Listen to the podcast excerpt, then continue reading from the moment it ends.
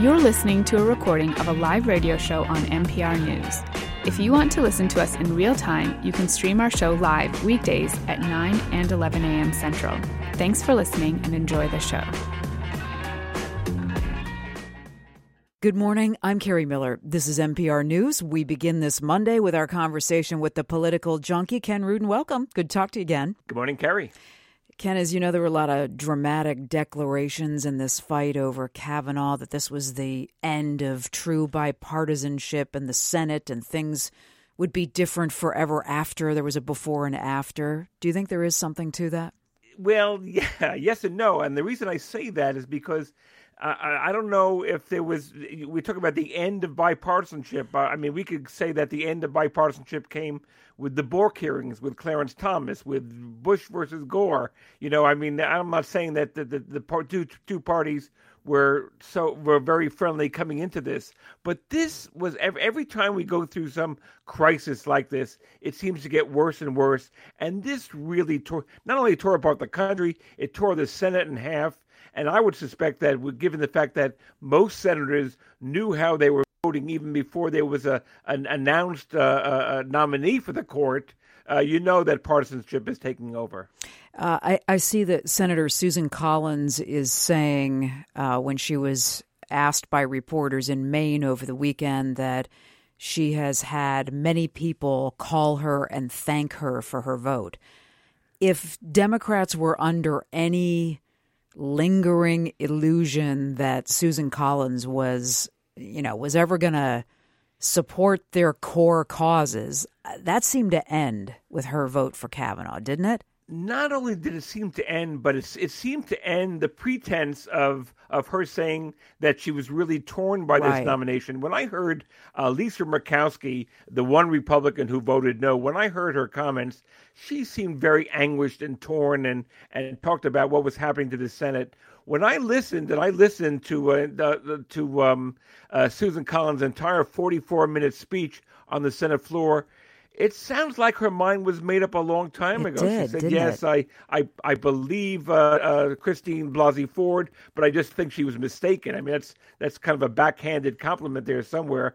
But uh, when I listened to everything she said, she basically laid out the argument for Kavanaugh's confirmation. Did not sound like she was conflicted whatsoever.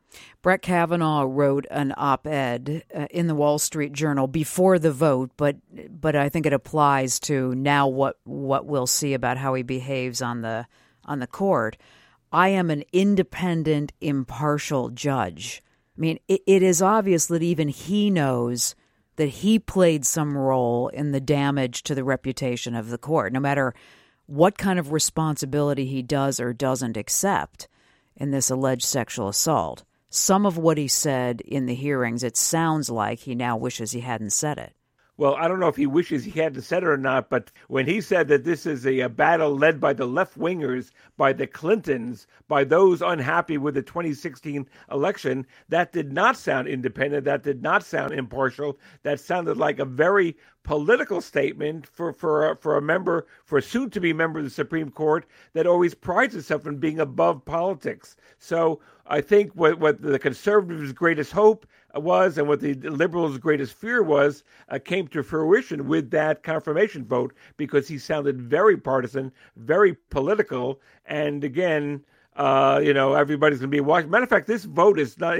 This vote, while it was officially over, fifty to forty-eight, doesn't mean the fight is still over. Because right. believe it or not, they're still talking about. Uh, they, they some opponents, some opponents on the left are still talking about impeachment. They're still talking about getting that those documents that were hidden from them during Kavanaugh's time in the Bush administration. They still the, the battle is not over, even though the vote is certainly over. I was going to ask you about this, Ken. That if Democrats take the House back.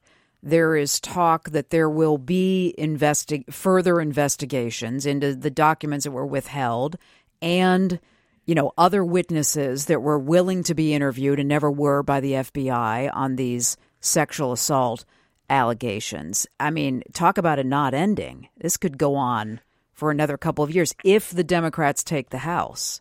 And Republicans are making that an issue in the 29 days to go before the election. They're saying that if the sore loser Democrats uh, take over uh, after November 6th, well, we're going to have more and more investigation, more and more subpoenas, and even talk about an impeachment. And of course, you all remember uh, the last time um, a, Supreme Court just, justice was impeached and removed from office. That was never. so, um, so I mean, but but the Republicans are trying to excite their base the way that Democrats have been excited for perhaps nearly two years, uh, given the, the starting with the Women's March the day after Trump's inauguration. But conservatives are getting very excited and, and, and energized by this Kavanaugh debate as well. We're seeing more and more crowds coming out for Republican candidates. We're finding more and more Democratic senators like Heidi Heitkamp of North Dakota, among others, uh, on the defensive. So what looked like was going to be a good political uh, uh, advantage for the Democrats. Now I wonder what's going to happen in the less than one month to go before the election. Political junkie Ken Rudin is with us, as he always is, on Monday mornings, and we're talking to him about the Kavanaugh vote over the weekend and some of the politics that surround the upcoming midterms about a month away. President Trump, Ken, has been telling voters to pretend that he's on the ballot, uh, you know, in the midterms, and he's saying this in places like Alabama and Kentucky, where he remains pretty popular. I would think there are some states who went for Trump two years ago, but where that that is now somewhat of a risky proposition, where well, you've got maybe a, a large number of independent voters who do not see him as as popular anymore. What do you think? Well, that's definitely true, but the fact remains that he was always on the ballot. A first-term president is always on the ballot, just as Barack Obama was in in 2010, just as Bill Clinton was in 1994. A lot of this, of course, is on is a referendum on the president and his first two years in office, and so that's true. But but the fact is is that while Trump remains wildly popular with Republicans and among the most popular Republican presidents of all time within his own Republican Party. More and more independents are shying away from him. I think for a, lot of independents who said, well, uh, you know, I'm not crazy about Donald Trump, but I don't want Hillary Clinton, so I'll vote for Donald Trump in 2016. Those independents seem to be drifting away from the Republican Party towards the Democrats. And that's what, of course, what the Democrats' hopes are of, of winning the House. And it's, it's ironic when you're looking at the tea leaves in advance of November, November 6th we're seeing some signs that that the Democrats are doing really well in House races because of everything that's gone on in the past two years and the Kavanaugh ba- mm-hmm. battle. Mm-hmm. But Republicans seem to be picking up some momentum in this battle for the Senate in states like Indiana and West Virginia and Montana and Missouri and Florida because of the Kavanaugh hearing. So so I mean, I don't know. You know, we we always talk about what's going to happen in Minnesota with those four congressional I seats know. where yeah. Democrats could pick up two and Republicans we got the double flip two. here, as I like to call it, Ken. Yeah, Isn't that something, right? So so basically, that could be a microcosm of what's going on in the country. I, I, I just want to follow up on what you said about when you look at polling and you look at independence, and then you look at Trump's popularity among his core Republican base. I mean, does that does that just tell you about again about the kind of polarization that we see? What are these independents who said, as you've suggested, I'm not going to vote for Hillary Clinton, roll the dice on Trump, and what is it that they're seeing about Trump that in some ways is giving them buyer's remorse? Given the fact that well, Republicans are are so enthusiastic about him. For the most part, what independents have seen in the past two years, in the past two years, is not bad policy wise. Look, he promised a conservative Supreme Court. He's given us a Supreme Court. He's promised a new attention to foreign policy, a more pro-American foreign policy when it comes to relationships and tariffs and trade and things like that. He's delivered. The stock market is booming. Unemployment is at a record low. So on, on paper, this could be a great argument for two more years of Republican uh, leadership and uh, Republican gains. But it's the personal stuff, the silly stuff, the pointless stuff, the the the the, the meanness, the the intemperate tweeting, the the personal attacks. That's what drives in the independents nuts. And so I think if, if there are going to be Democratic gains in on November 6th, a lot of it will be led by these independents who've just said two years of what we've seen so far is is enough. Ken, I, I'm curious about what you take from some of these signs that are coming out of the Mueller team that some of the lawyers are leaving. I mean, he still has a pretty big team of lawyers, but a few of them have left. Any any indication that, that you're picking up that this might be coming to a conclusion? I've said from the beginning that Robert Mueller is not looking at a calendar. He is not looking at when, when the day of the midterms are. But uh, but unlike what James Comey did uh, 11 days before the election in 2016, I don't see Mueller. I, I, I think Mueller is trying the best he can to avoid any kind of taint of politics. I don't think he would drop a bombshell in the remaining days before November 6th.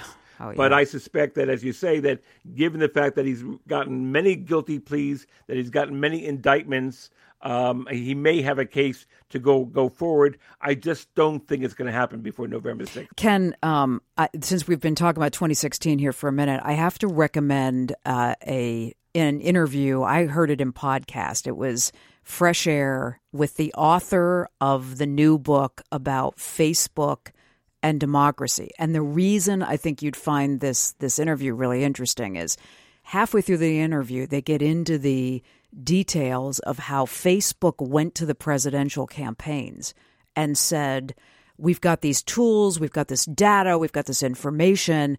We're willing to share that with you. Hire us and bring us in." The Clinton campaign said, "No, we have a big digital operation and data uh, operation. We don't really need that. Trump's team, of course, was kind of like a shoestring and needed all the help it could get infrastructure wise. And they brought Facebook in. And apparently, one of the lead architects of the Trump win says we couldn't have done it without Facebook.